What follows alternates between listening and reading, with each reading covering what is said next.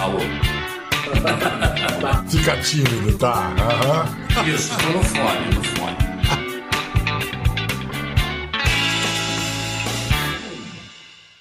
Olá, boa noite, bem-vindos. Dos 70 anos de televisão brasileira, ele estava presente atuando em 50. Com 11 anos, entrou na TV Globo pela porta de serviço, disputando um papel com 400 crianças. Fez 16 novelas, sempre brilhando, mas quando fez humor, aí foi mais feliz ainda, arrebentou. É um ator de recursos assombrosos, se transforma no que bem entender, no que for preciso. Agora, volta ao ar na Globo, no Zorra. Amanhã estreia, hein? E também tá disponível, boa parte da obra dele tá disponível no Globoplay. Para quem quiser conhecer melhor a trajetória de um dos maiores atores de nossa história e para quem quer tentar entender esse misterioso ofício que é ser ator. Fefe, olha, não, Fe- Fefe, não é nada disso que você tá pensando, Fefe, não, não. Então era tudo verdade, seu vigarista, seu salafrário. Antes de morrer, João, diga ao menos onde está o dinheiro. Não deve haver briga. Fala logo, Isadora. O que, que você quer de nós? Mas fala devagar pra gente ir absorvendo o choque aos poucos. Diogo Vilela! E aí, E aí, querido? Tudo bem? Prazer Tudo. falar com você. Muito, Muito bom legal. estar contigo. Prazer. Escuta, vocês atores têm um recurso para lidar com a pandemia, que é a a imaginação. A imaginação é é a matéria-prima do teatro, do ator. Isso tem lhe socorrido? Tem, graças à imaginação que eu consigo até sobreviver, não só à pandemia, como a todas as situações adversas né, que a gente vive. Porque eu acho que o que falta é imaginação e a gente, graças a Deus, eu tenho isso dentro de mim desde pequeno, graças à minha mãe né, também. A relação, o legado que ela deixou, muito interessante. Sua mãe levava você ao cinema, é isso? Mas parece que mais legal do que o filme era depois a conversa com ela. como, como é que era isso? É, você sabe que a minha mãe ela tinha um carisma muito grande. Ela era uma mulher muito bonita. Ela casou novíssima com meu pai, acho que com 14 anos. Meu pai tinha 27. Eles eram apaixonados. E ela era cinéfila. Ela só pensava em cinema. Meu pai trabalhava o dia inteiro, era engenheiro. E ela tinha eu e meu irmão, nós dois últimos de seis irmãos. E ela ia ao cinema e a gente ficava na pracinha, imagina, deixar o filho na pracinha, eu, eu e meu irmão, né? A gente ficava numa boa esperando. E a gente ficava olhando pela fresta da porta do cinema, ouvindo os barulhos, ouvindo o som do filme. Aquilo deu uma dimensão muito grande para o sentimento da gente como criança. E na volta, ela voltava feliz e ficava contando o filme com muito, muita empolgação. Era uma, ela era uma, ela queria ser atriz, ela queria ser artista, né? Ela tinha isso dentro dela. Escuta, é, teatro é tragédia, é comédia. Você diria que hoje toda a humanidade está vivendo uma tragédia coletiva? Todos nós estamos passando por uma tragédia grega? Eu acho. Eu acho que a gente está vivendo uma tragédia muito grande. Eu não sou pessimista, sou uma pessoa muito otimista. Eu que não choro, nunca só choro em cena, sou uma pessoa muito dura para chorar. Mas eu tenho sentido muita tristeza, muita. É uma coisa que eu não consigo nem ver direito, saber, porque é tanta informação negativa. Não é a primeira peste que você, que a nossa geração enfrenta, né? A AIDS veio na, na década de 80, ceifou vidas de muitos amigos seus, amigos meus. A outra coisa que tem em comum é que naquela época, em busca de bodes expiatórios para AIDS, a classe artística foi muito alvejada. Coisa que hoje se repete por políticos manipulando o povo e, e- e usando, demonizando os artistas, né? estimulando a perseguição à classe artística. A quem interessa demonizar os artistas, Diogo? Olha, eu acho que nós fomos demonizados, invalidados, né? Estamos sendo em algumas, alguns aspectos. Eu acho que é um país sem arte. É um país que a arte está brotando de um sofrimento da contemporânea. Claro que existe o artista hoje que vai nascer. O artista nasce sempre. Mas eu acho que a arte é um legado. Eu acho que está muito sem arte. As pessoas não estão convivendo com a arte. Eu estava lendo um livro do Nietzsche, eu não sou intelectual, eu leio porque eu amo ler. Quando eu li o Nietzsche falando que a arte é a fuga do tédio e que nós e que todo ser humano devia viver com a sensação que ele tem da música, que a sensação da música é que é a verdadeira felicidade. Olha que loucura. Mas eu achei interessante ele colocar isso, que a gente só não é feliz porque a gente não está dentro da música ou da arte. Você sabe, agora eu vou fazer aqui um elogio em praça pública dos meus colegas. Nós temos artistas de muito valor. Eu vou dizer para você sem demagogia. Nós temos uma classe artística valorosa. As pessoas têm muito valor. Eu até me emociono, porque a visão do artista, da maneira que o artista está sendo escorraçado hoje, o que fizeram com a gente no teatro, de desmerecer uma lei que nos favorecia. A gente não. Olha, a última coisa que eu posso dizer a você, Pedro, no teatro, alguém de teatro, a última coisa que ela pensa é no dinheiro. Sem querer, eh, juro, não é purismo, não é querer. Claro que nós precisamos sobreviver daquilo, mas não admitem nem que a gente sobreviva. Então, mas eu não acho que o teatro seja uma vítima, absolutamente. É uma, é uma instituição que tem, um, eh, que tem uma magnânima, que deve existir como existe tudo. Como há a igreja, é uma instituição que corresponde ao homem. Agora, se aqui está interrompido, é que o homem está devendo. Nós, como pessoas, como civilização, nós vamos ter que depois reparar isso, sabe? É uma coisa muito grave o que está acontecendo. Então, nós estamos vivendo duas coisas: uma tragédia social, uma tragédia cultural. Não que os artistas não queiram subverter essa ordem. Os artistas, queria falar, voltar a falar dos meus colegas, eles são incríveis. Os artistas brasileiros, eles ficam, eles têm um nível de qualquer artista internacional. Entende? Você pode botar à prova isso. Existe uma escola de atuação, uma escola de atuação brasileira, pode se chamar assim? Veja bem, eu acho, eu agora, no futuro, eu quero fazer uma escola. Eu gostaria muito de poder trabalhar, não só eu, como qualquer artista, eu acho. Botar, botar a mão na massa, transformar o nosso trabalho e colocar o cunho cultural que o nosso trabalho tem. Honrar a nossa raça. Porque nós somos incríveis. A gente diverte, a gente ensina, a gente, a gente chama a atenção, a gente ajuda a, a modernidade, a elaboração do moderno.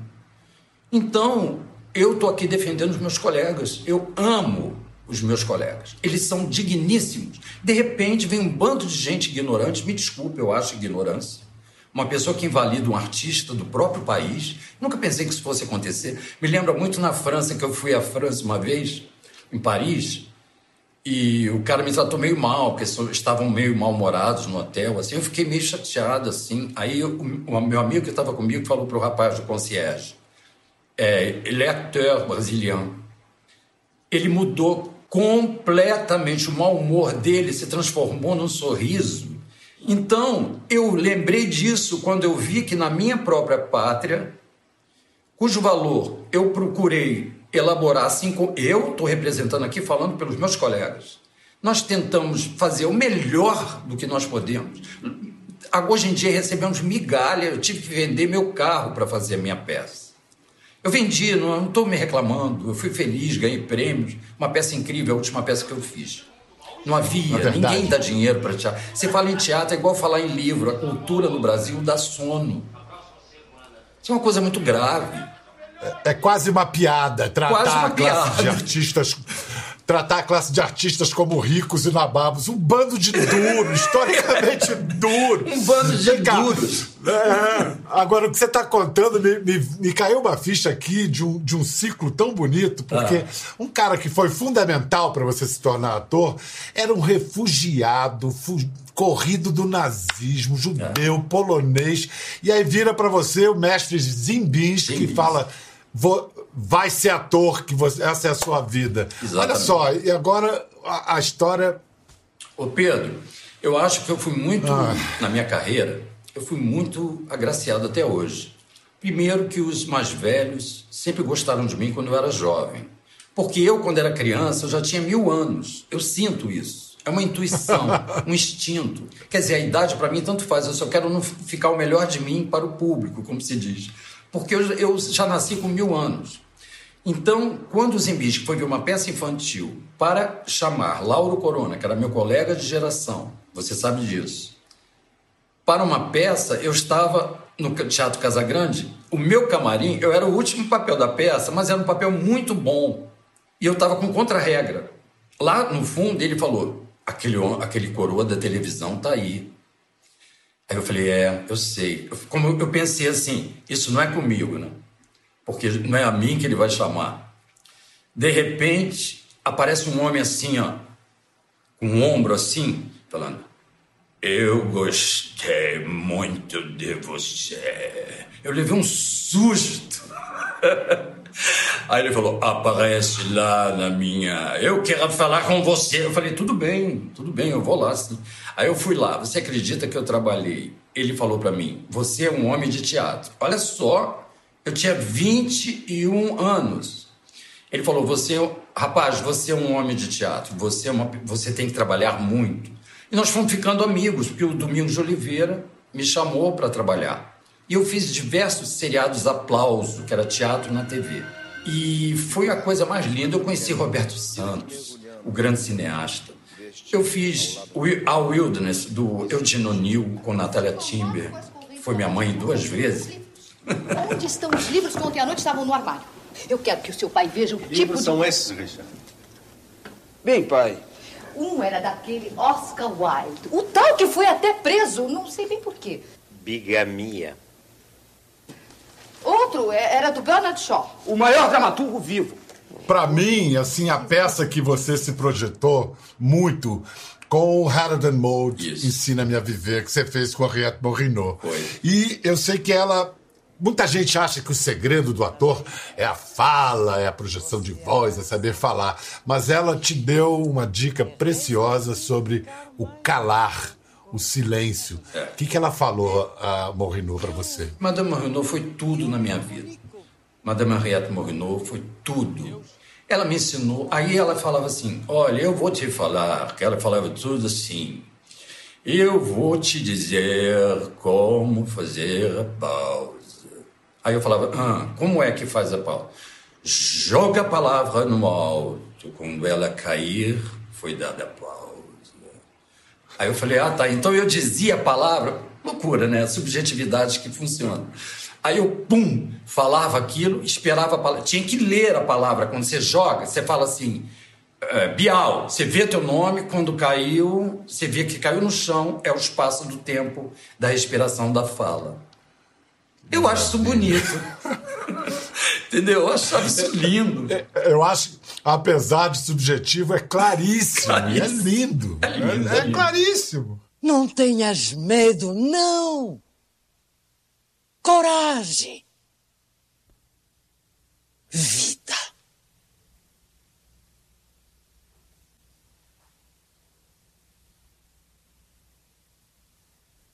Gosto de você muito. Eu também gosto de você, Haroldo.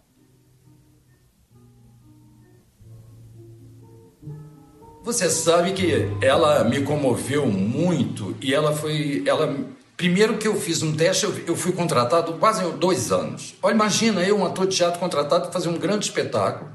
E só sei que eu fiquei dois anos. De repente, ela teve um infarte, acabou com a minha alegria e, e ela não quis que eu interrompesse. Ela estava infartando e não me falou nada. Aí a Natália estava com uma médica e ela falou: Eu, quando eu vi a médica, eu levei um susto, eu fui tomando consciência, porque ela não transpirava e eu transpiro muito. Ela estava com isso aqui, meio. Eu sentia que ela estava suando. Ela estava fazendo de quando ela, ela viu que eu vi a Natália na coxia, olha que loucura. Pegou minha mão e falou assim: Não para Aí eu levei aquele susto. Ela falou: continua. Ela queria morrer em cena. E eu percebi.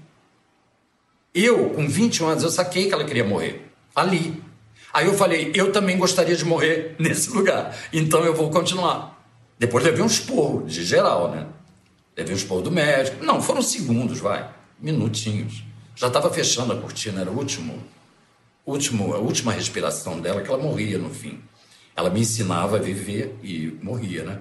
Mas olha, Biel, que coisa. Depois, quando eu me vi, eu estava na ambulância com ela, indo para o hospital. Minha amada, querida, e a Natália Timber muito ajudando a gente. A Natália foi maravilhosa com ela também, como sempre, como foi comigo.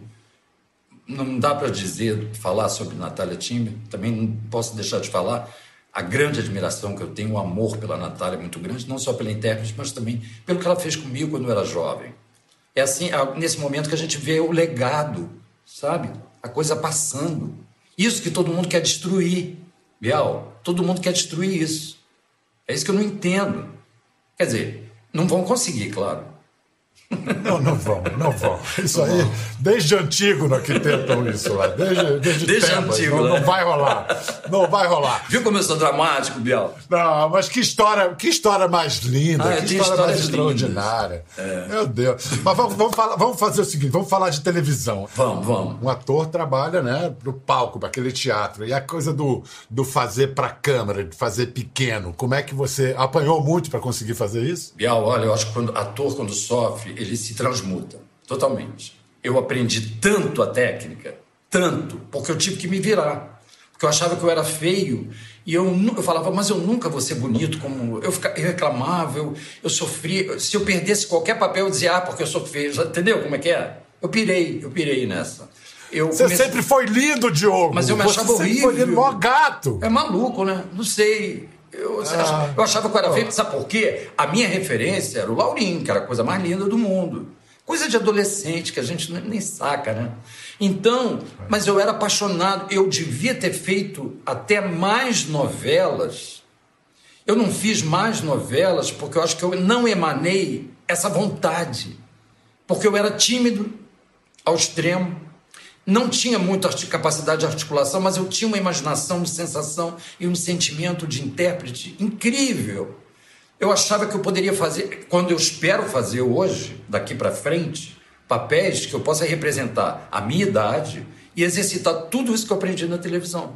Porque a televisão, ela dá, ela dá, eu acho que ela dá a casca do ator, a, a, a coisa de, a, a maneira de você se colocar na profissão.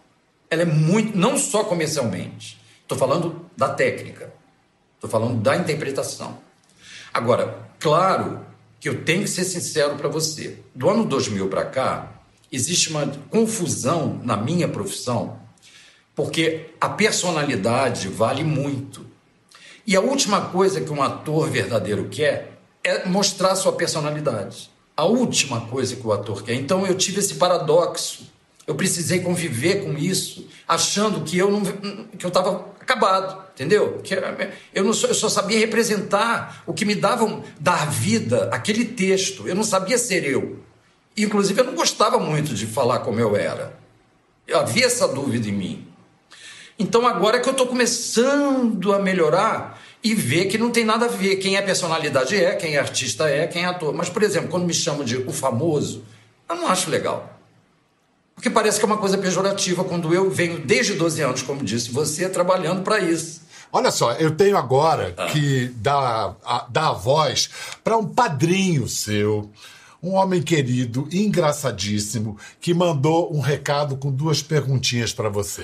Meu querido Pedro Bial, é um prazer estar aqui esta noite para dar parabéns e fazer um brinde aos 50 anos da carreira desse ator que eu amo e respeito, meu amigo Diogo Vilela. Saúde! Virão outros 50 anos. Grande Diogo Vilela. Ney, meu querido amigo. Tchim, tchim. Minha pergunta para o Diogo é a seguinte. Eu queria que ele contasse para você, são duas perguntas. A primeira, por que, que ele me chama de Padinho Padinei? A segunda pergunta, Diogo, como é que você se comporta numa viagem internacional comigo? Por exemplo, Nova York. Conta? Tem coragem? Fala, Diogo. Tem coragem? Tem coragem? Eu chamo ele de Padim Padinei porque eu fiz muito personagem misturado, nordestino, não sei o quê. E o Ney, ele me indicou para grandes personagens na minha vida que ele não fez. Ele simplesmente falou que eu tinha que fazer e eu fiz. É, é, me indicou para o diretor, para o autor. Eu fiz Sassaricando. O Silvio de Abreu. Ai, Fefe, minha odalisca dourada. Que ideia maravilhosa da gente não fazer mais nada e ficar só curtindo a vida. Quando eu vi que eu estava com aquele personagem na mão, eu fiquei tão apaixonado pelo personagem. Falei, gente, não acredito, será que sou eu mesmo? Que eu vou poder fazer esse personagem? Porque era um grande personagem, que é o maior 7-1 da teledramaturgia, que é o Leozinho, né? E aí, em Nova York, sempre que eu estava numa peça, porque a gente andava muito, e o Ney, eu ria, mas eu me divertia. Em Nova York, ele falava assim para mim, por exemplo, que eu sou tímido e tal. Aí eu estava no intervalo da peça, a gente meio com sono, porque Nova York sempre dá um sono, uma hora, que a gente faz tanta coisa, fica na rua o dia inteiro, né? Aí ele falou assim: o Boni tá aí. O Boni quer falar com você. Aí eu falava: comigo? Mas o que, que o Boni gostaria de falar comigo? Ele tá te esperando lá, ele tá achando que você não tá gostando do espetáculo. Eu falei: como assim? Não, eu, então vai lá e procura ele, porque ele está muito chateado com você, falou que, de que você viu e cumprimentou. Eu falei, eu? Aí eu, quando eu vi, eu ficava no, no, intervalo, no meio daquelas pessoas com uma champanhe na mão caindo, assim, procurando o Boni. Mentira! Loucura dele para me sacanear.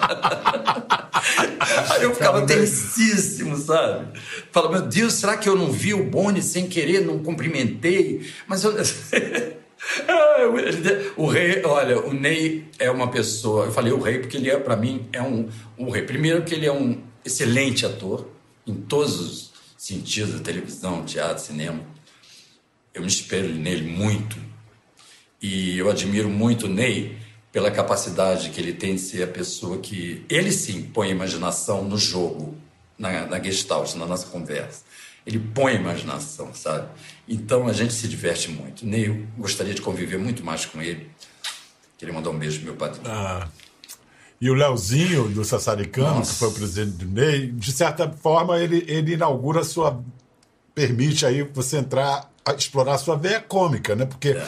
Aí depois vem TV Pirata. Isso. TV Pirata foi a sua experiência mais livre, assim, na televisão, que você realmente se esbaldou? Foi.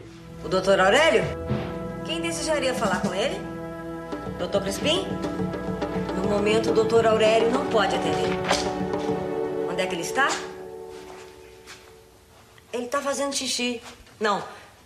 Ele está nadando. Não, não. Ele está voando. Não, não. Tá na aula de balé? Não, não, não. Ele, ele, ele tá cortando lenha. Não, não, não. Tá, tá jogando golfe. É, ele tá. Não, não, não. É, o, o doutor Aurélio. Eu, o, o, o, o doutor Aurélio saiu, é, ele saiu. Olha, eu amava. Eu era aquilo para mim. E pior é que sempre que, que a gente criticava muito, né? Havia. Foi, acho que foi um começo de, de uma revolução na comédia, porque começou, a gente. Aquilo estimulava uma autocrítica, né? E as pessoas. Eu quase apanhei num avião, falava de colarinho branco, essas coisas, crime de colarinho branco. Eu fazia vários personagens, né?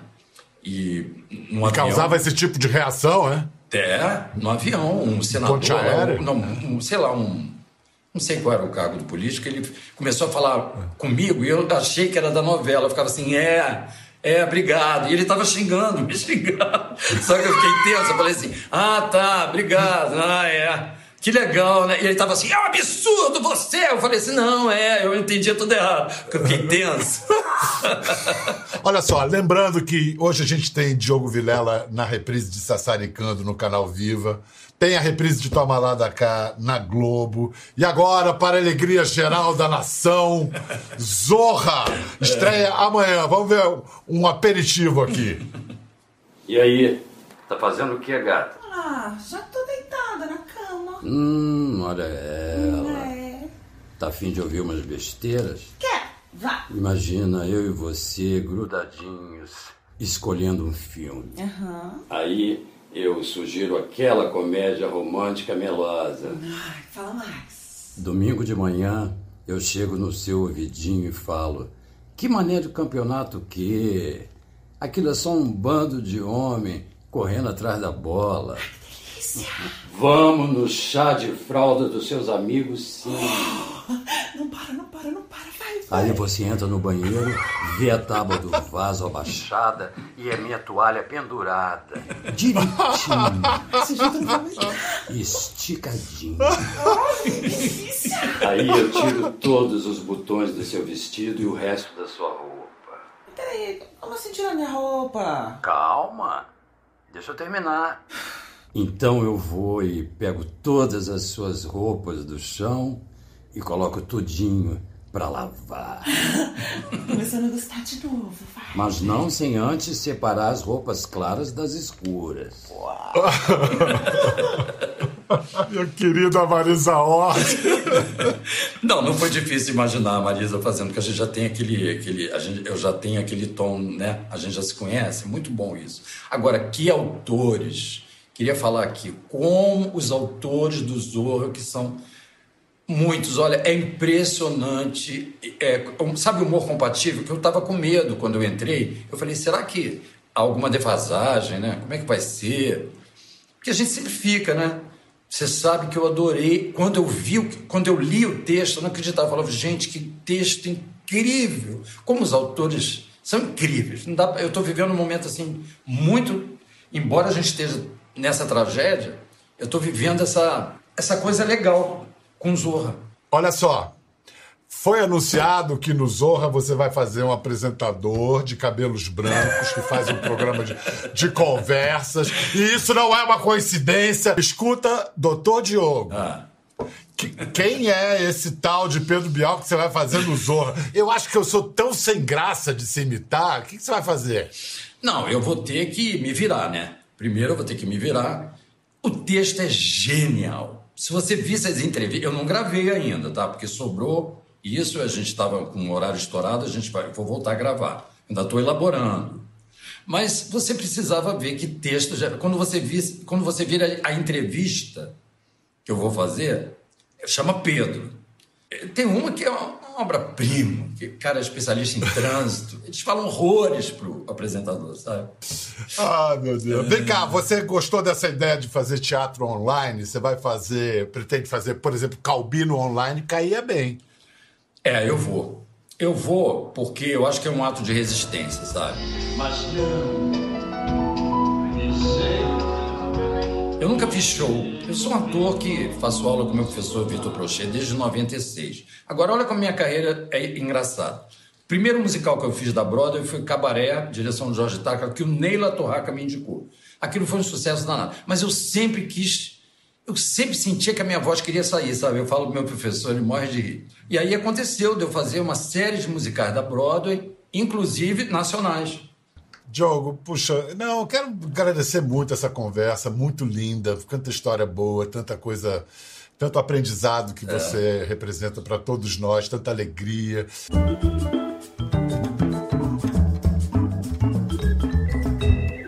Quer ver as fotos e vídeos que comentamos aqui? Entre no Globoplay, busque a página do Conversa e assista o programa na íntegra.